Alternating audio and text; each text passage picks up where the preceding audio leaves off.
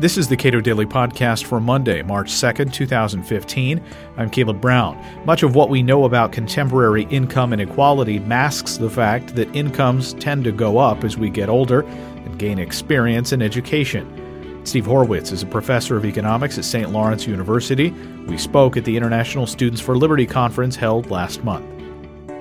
As you understand it, what are the conventional narratives about income, income mobility, and income inequality in the United States? Well, I think the easiest way to summarize it, of course, is the rich are getting rich and the poor are getting poorer. Uh, and I think relatedly that the middle class is in decline and that uh, that middle class folks are living uh, living worse than they did a generation ago. And so, uh, what all of that seems to suggest is that inequality is worsening, uh, mobility is you know, low or non-existent, uh, and that, that poor folks are, are perhaps worse off, or at least poverty is a bigger problem in some sense of the term than it used to be. I think that's all those things together constitute the conventional narrative. Okay, so what what is missed by that, or what is needs to be uh, teased out? Yeah, I think facts. I think a few things. Um, I think the rich are getting rich, poor getting poorer story in particular relies upon people looking at the quintiles, you know, each 20% of the income distribution. And, and there is a piece of evidence there that people can point to. It's true, the top 20% have a higher share of, of, of, national income than they did uh, uh, you know, a generation ago. The lower 20% have a slightly lower share. And so it looks like the rich are getting rich, the poor are getting poorer. But the problem there is that it's two problems. One, the pie that people are taking a piece of is much bigger than it used to be. So even if poor folks have a smaller percentage of total income, total income is so much bigger that in fact they're better off. Um, but I think more importantly, it misses the mobility story, which is it's not the same people who are at the top and bottom every year. And so the, the folks it, 20, 30, 40 years ago who were poor making a smaller percentage are not the same people who are poor today. Those people who were poor, most of them are no longer poor. And so when we want to talk about the rich getting richer and the poor getting poorer, the focus sometimes misses a look at individual households, at particular households, and tracking them through time. What are the seems to me the interesting question is what are the possibilities of getting out of poverty? And then the related question, and what's poverty really like, and how has that changed over the years too? Some uh, Treasury data on income mobility shows that both at the top and the bottom, there's a great deal of change in terms of like where you go from where you are. yeah. yeah. Yeah, and more so at the bottom than the top, right? It is true if you're at the top, you're more likely to stay at the top than if you're at the bottom to move up. So we have this data, you know, older data, uh, that US, the Treasury data is from tax returns from 79 to 88 shows about 85, 86% of folks who started poor moved up at least one quintile by 1988. And let us note that was during the horrible Reagan era when, you know, it was supposed to be so terrible for the poor, yet they were moving up. Uh, and there's some issues with that data. Later, people looked at data and said, well, it's maybe overstating it. But but still, the later looks at, at, at, mobility in later years, we still see significant mobility. If we look at five, seven, 10 year periods, if we look at longer periods, 15 years, mobility is even greater. And I think what's important about that so much of what we see in those data that say you know the top 20% have a higher share and all that is just people moving through their life cycle right? People start out relatively poor. They get wealthier as they get older. They, you know, their income goes up. They do better and they move up through that income distribution. And it's new entrants to the labor market who move in. It's immigrants, it's it's kids coming out of college who start at the bottom and then they move up. And so when you make those static comparisons, you're missing the dynamics of that of that mobility. So we're talking about cohorts yeah. sh- shifting yeah. in their lives in ways that aren't perceptible based on that conventional Yeah, that's right. That, that, that the aggregate looking just at the quintiles at two static point in time, right, doesn't doesn't show you that that movement. So what if we took a slice of 25 year olds or 30 year olds and said, well, where where is the range distribution yeah. of these people's income and how has that distribution for those that group that changed? Yeah, that would that's interesting. I'm trying to think. I don't know the I don't know if anyone's looked at income data that way. Um, what we can say about that a little bit is some of the data on household consumption we do know about, right? And we do know that, for example, you know, uh, households below the poverty line are much more likely to have basic appliances and electronics and cars than than those same below the poverty house, uh, households were, you know, 20, 40 years ago. Uh, and in terms of, you know, anecdotally, certainly, if we think of middle class families, right? Uh, I grew up, you know, as a kid in the 70s, and you know, would I go back to the 1970s, even with my parents' income at the time? No, right? I mean, you know, we didn't have all these things that we have, and I don't mean just the electronics, but you know, medicine and and, and, and cars that will go 100,000 miles, and all these kinds of things that have made middle class living much better. Even when we see things like median household income stag, you know, being stagnant, that doesn't really tell us how people are actually living day to. As uh, Don Boudreau has told me in the past, he said if you if you want to go back to the 70s. Uh, you either have dementia or you're a misogynist. Yeah, that's a and and Don Don uh, is also has this little challenge. He says, "Would you go back to 1967 on 1967's median household income, or would you stay in the present on? Uh, I'm sorry. Would you rather go back to 1967 on the current median household income, or stay in the present on 1967's median household income.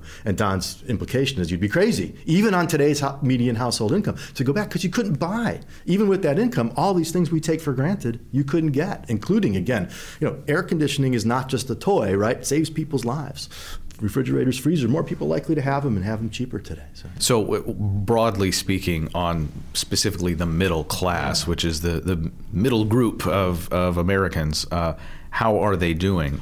Well, you know, the question here is always how do we define middle class, right? And everyone thinks they're middle class. And if we take the middle class as sort of broadly being you know, 35,000 to 75,000, which captures probably about, I don't know, 60 to 70 percent of Americans, the reality is is that they're doing better. And one reason we critics are correct that the middle class is shrinking. The numbers of, of, of households in that group, but that's because they're moving up, right? If you look at some of the data over the last 10, 20 years, more households have moved up out of the middle class than households have dropped down out of the middle class. And so we've seen enormous gains, like uh, in the 12%, 15 percentage point gain in the households above $100,000 in income over that period. And, and where they come, from middle class. So it looks like the middle class is being hollowed out, to use that phrase that folks use. But in fact, it's only shrinking because, in real terms, inflation adjusted terms, more people are moving up. And so, taking, let's say, today's median income or below, or taking 1967's yeah. median income with today's technology, um, well, how expensive have those pieces of technology that we right. do take for granted? What's been the trend line for for those? Uh, they're all fantastically cheaper. I mean, we live to use the economist Brad DeLong's we live in a cornucopia of consumption, and and the way that uh, folks like like Don Boudreau and Mark Perry and Cox and Alm have been calculating this is by saying how many hours of work at the sort of average private sector wage does it take to purchase these goods in different years. So you can go back to the 1970s and see the sticker prices of these appliances, but when you realize that the you know average wage was you know four or five dollars an hour, right, or six dollars an hour even, and then you figure how many hours it took of work to buy these things, and then you jump to today with an average wage around nineteen dollars an hour, and the sticker prices being pretty much the same, right? It takes a fraction of the work hours. We have we we don't have to work as long to get all of these basic things, and and that leaves us time and money over to buy all the other things that, that we do. And that doesn't even account for the differences in quality. You think about a color TV in the 1970s versus a color TV today, right? Huge, you know, there wasn't even remote controls other than I used to joke throwing throwing something at my brother to get him to change the channel. That was my remote control. Right? Today we've got, you know, gorgeous color and uh, quality's better and you can think about almost any appliance you can imagine more energy efficient. So we're, we're spending less, fewer work hours to be able to have to buy these things and getting better stuff. Cars when I was a kid, if your car got 100,000 miles, you threw a party, right? Now, if you don't get 100,000 miles, you feel like you bought a lemon. So, all these, when we account for quality too, uh, all of these sort of basic consumer appliances and things we take for granted have become dramatically cheaper. I, the, the exception that people point to, and I think it's to be honest, we have to talk about the exceptions, and they're not small ones, right? Education, housing, healthcare. Okay, and and so one of the things that that, that many people have argued is that these three one, they have got more expensive in those ways that we measure them. But quality has gone up. With education, that might be a little trickier, but certainly the value, say, of a college degree on the margin over high school has gone up. But uh, uh, you know, we think about houses; they're bigger, they got better stuff in them. When we think about medication, right, and and, and healthcare, much higher quality things that you know we, we just didn't have before. Uh, Four dollar you know antibiotics at Walmart. So in those ways, those things have, have gotten better. It's also true that each of those industries are ones where the price of goods and services has been heavily affected by really bad government policy. Uh, we, are you know, we're funding tuition out the wazoo through loans. Uh, healthcare, we have this mess of a system that's the worst of all possible worlds. Uh, and, and, and so, you know, we, we, we, in housing, of course, we had the, the boom and all these other things. So these are all areas where governments played a, a really pernicious role and made things more expensive than, than they would be otherwise. And you can see that if you look at something like LASIK eye surgery, right? Which is largely outside the traditional healthcare system, those prices have plummeted, much like the appliances and electronics and other kinds. Perhaps I'm revealing some of my own biases here, but it seems that the way that this kind of data is presented generally is meant to be confusing.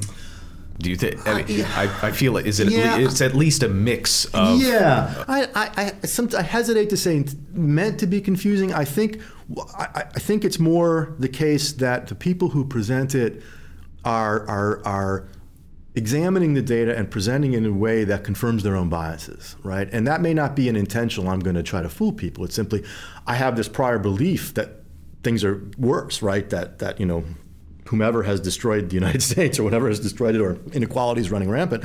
So I look at this data and I go, what's the data I can find that seems to support that contention? And then that's that's what they're using. But you know, on reflection, you sort of step back and you go, would I really want to be poor in 1974? Would I really want to be poor in 1994 compared to 2015? And I think after a moment's reflection, right? One little anecdote that I like to tell, uh, this goes back in time a little farther, how we frequently take we, we, don't recognize that poverty in the United States is a whole different thing than poverty in much of the world.